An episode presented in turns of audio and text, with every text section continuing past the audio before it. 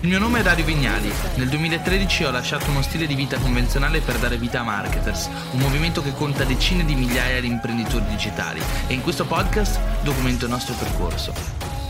Voglio parlare soprattutto agli influencer o anche a coloro, tutti coloro che vogliono diventare influencer o che sperano di diventare influencer. Ecco, io voglio, voglio raccontarvi un po' un mondo diverso da quelli che alcuni vi descrivono, un mondo in realtà in fallimento, un mondo che non è che sta fallendo del tutto, ma un mondo che sta cambiando, dove alcuni prospereranno molto e altri invece scompariranno del tutto. Questo secondo me è il, il, panorama verso cui la maggior parte degli influencer stanno andando incontro. Un grande cambiamento, grande cambiamento per tutti quanti. Alcuni vinceranno, la maggior parte falliranno. Quindi, se prima le opportunità erano a pari livello, tutt'oggi le opportunità sono a pari livello, ma gli outcome, che cosa sono gli outcome? I risultati cambiano, non sono più equilibrati. Alcuni avranno un estremo successo, altri scompariranno completamente dal mercato. In base a cosa dico questo? Ma sicuramente innanzitutto per come sta cambiando il grado di attenzione delle persone nel mondo in cui viviamo oggi e soprattutto per come stanno cambiando le conoscenze, le competenze delle agenzie che lavorano con questi influencer e anche per come stanno cambiando gli algoritmi che regolano la vita degli influencer, quindi gli algoritmi delle piattaforme su cui gli influencer vivono, come ad esempio Instagram. Ora sta nascendo TikTok, eh, ce ne sono tante altre, YouTube e quant'altro. Prima riflessione, un tempo gli influencer erano, erano definiti, si poteva definire influencer, colui che aveva un grande pubblico. Oggi, sempre più, abbiamo degli strumenti, e soprattutto ce li hanno le agenzie e le piattaforme, per comprendere il grado di influenza reale delle persone. Quindi gli influencer per queste entità che regolano il mercato, perché stiamo parlando delle agenzie, dei brand e delle piattaforme, per queste persone non è influencer colui che ha 100.000, 200.000 o 300.000 follower all'interno di quelli che sono le, i suoi profili sociali, ma è influencer colui che ha reale influenza sulle persone. Quindi non parliamo più di raggiungibilità, quindi di raggiungere quante più persone, ma no, parliamo di conversione, avere la capacità di influenzare e smuovere quante più persone possibili. Questo conta dannatamente tanto. Qualche giorno fa facevo, ho fatto un'intervista con Wired, mi hanno intervistato soprattutto su questa dinamica e mi hanno chiesto Dario, secondo te come sta cambiando il mercato degli influencer? E il mio punto di vista era rivolto soprattutto al contenuto. Cioè gli influencer devono iniziare a capire che il contenuto forse la cosa più importante. E per contenuto non è solamente la capacità di dare sfogo, no? a se stessi, quindi parlare davanti alla videocamera, fare una storia di ciò che si sta facendo o fare un video su YouTube, ma anche riflettere sui valori intrinseci del contenuto che stiamo offrendo al mercato. Guardate, eh, non è più questione di passione o competenza, perché tanti influencer amano il proprio lavoro e sono appassionati e tanti sono competenti su alcune cose, perché si sono persone straordinariamente brave a fare le foto. Ma saper fare belle foto non è più sufficiente. Saper fare un bel video non è più sufficiente. Saper essere convincenti davanti alla videocamera, davanti a una storia, non è più sufficiente. Sempre più conta l'originalità. Che cos'è l'originalità? È la capacità di uscirsene con un nuovo punto di vista, con qualcosa che sorprenda il proprio pubblico.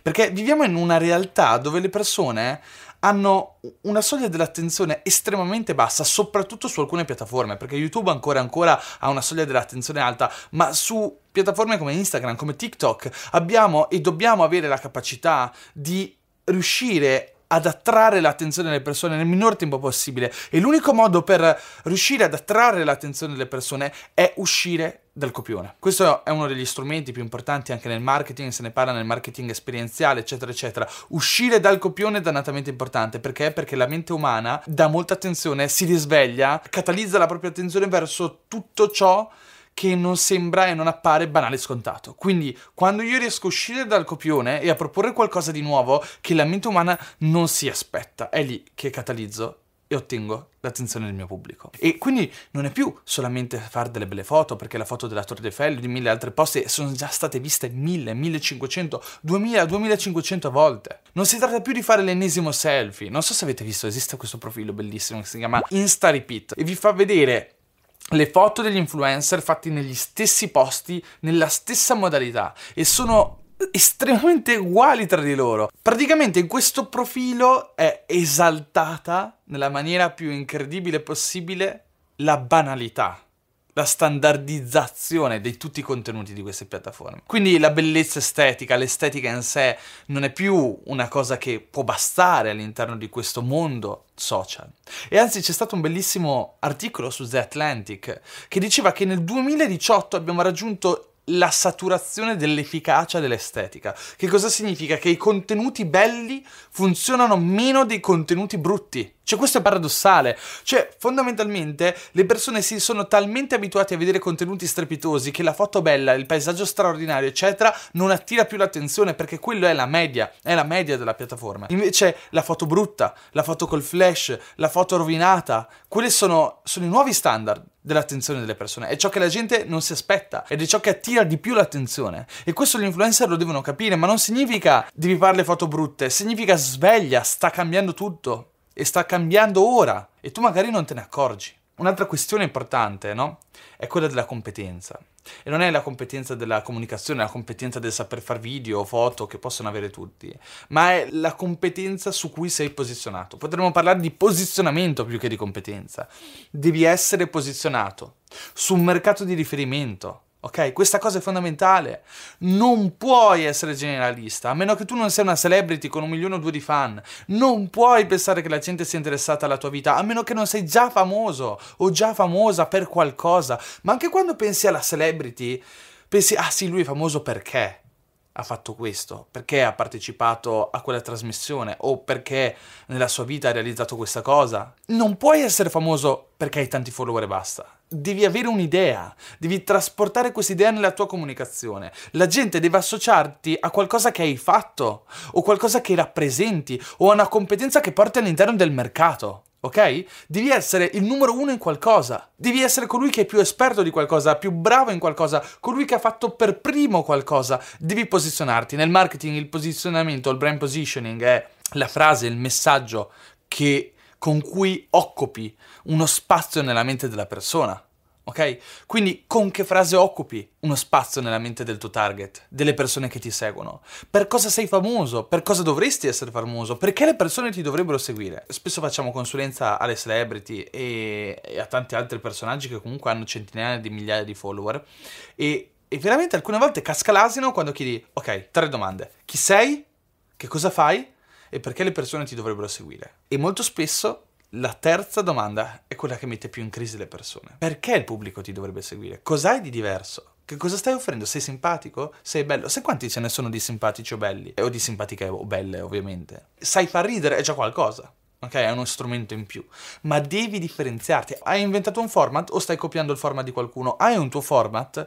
Qual è il format che ti diversifica. Avere un format è importante. Cioè c'è il creator e c'è il format, sono due cose estremamente importanti. Il format è la tua opera d'arte. Ci hai fatto caso che molto spesso coloro che fanno intrattenimento sui social diventano famosi perché hanno costruito un format e il format ha successo e quindi l'influencer o il creator ha successo?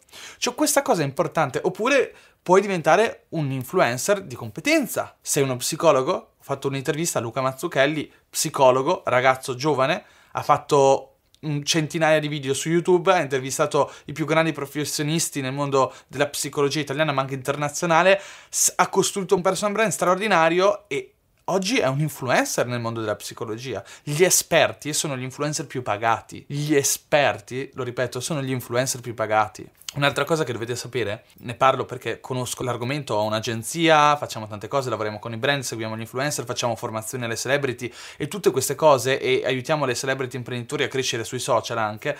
Vi posso dire con certezza che gli influencer del mercato dell'intrattenimento sono quelli che a parità di view guadagnano molto meno rispetto a coloro che invece sono competenti esperti ed esperti su qualcosa di molto specifico. Se prendi un influencer che appartiene al mercato della finanza ha 100.000 follower e ne prendi uno che invece appartiene al mondo dell'intrattenimento e ha un milione di follower, guadagnano uguale a post. Probabilmente guadagnano uguale o addirittura quello sulla, che è posizionato nel mondo della finanza guadagna di più. Questa cosa dovrebbe farti riflettere, non è solo il tipo di di contenuto che fai, ma anche il mercato che occupi, lo spazio nella mente delle persone che occupi e soprattutto le persone di cui occupi uno spazio nella mente.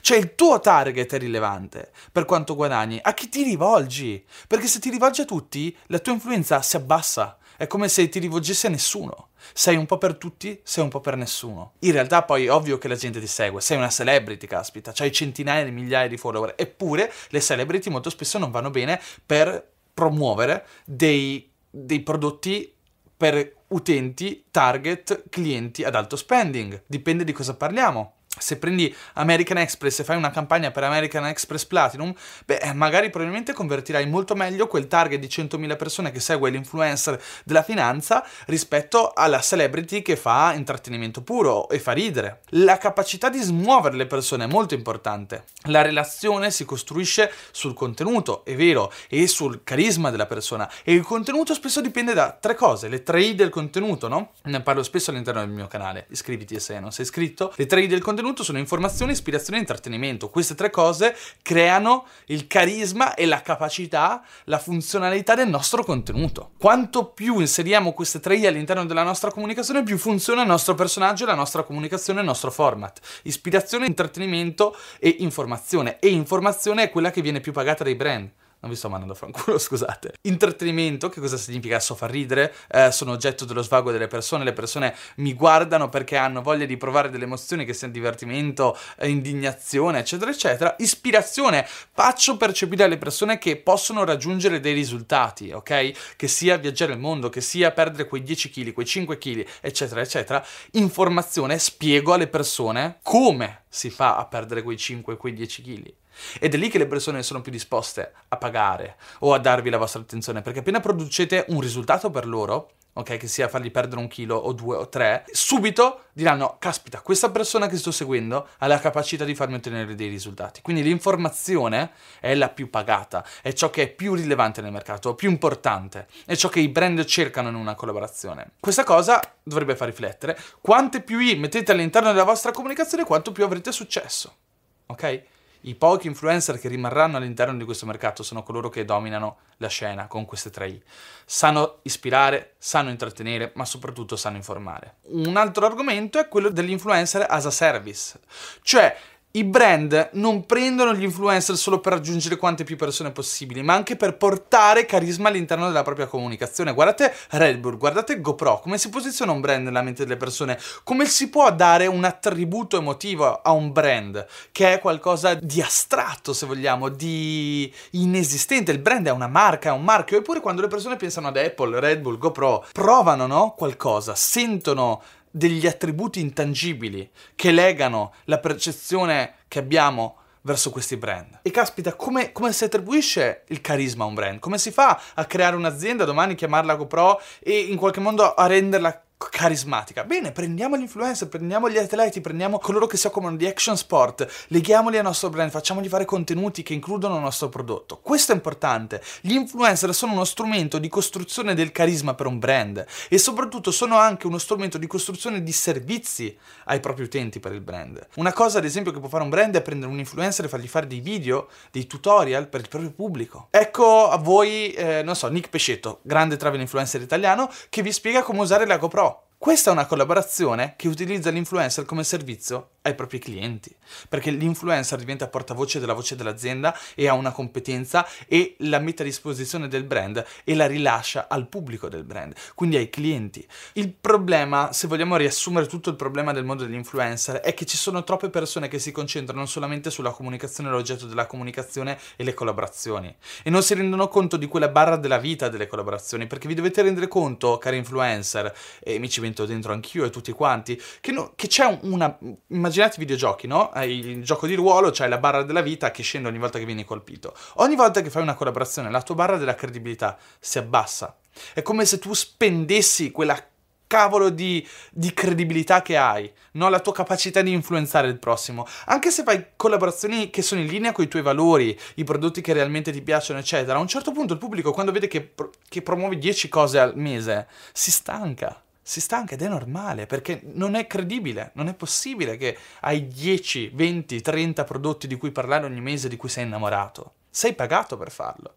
E allora anche lì quella barra della credibilità la devi rispettare. Il problema, ritornando alle mie parole di prima, è che troppi influencer non hanno la, la, la consapevolezza di tutte queste argomentazioni. Pensano semplicemente a fare le loro collaborazioni e a fare le foto più belle possibile, ma non si rendono conto del contesto in cui operano. Non si rendono conto che se vogliono trattare il loro lavoro come vero lavoro, perché lo può essere, lo può essere e, e comunque porta via effort ed è complesso e richiede energia, devono iniziare a comprendere tutte le cose di cui sto parlando in questo momento, che è il 10% della totalità, perché ce ne sono 1000, 1500 di cose di cui parlare. E, e, e veramente cercate di assorbire quanto più possibile da tutto il cambiamento che sta avvenendo prima di dire no, a me quello non interessa, no, questo non fa per me, ah no, a me questa cosa non piace.